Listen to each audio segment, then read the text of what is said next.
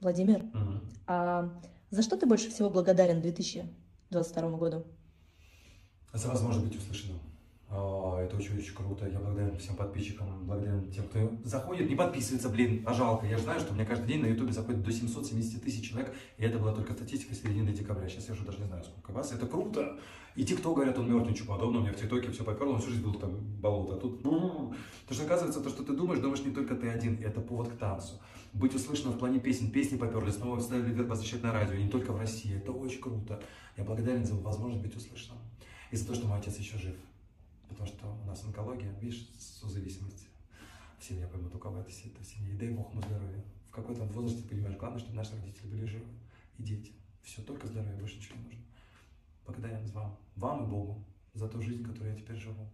Внутри себя, внутри себя.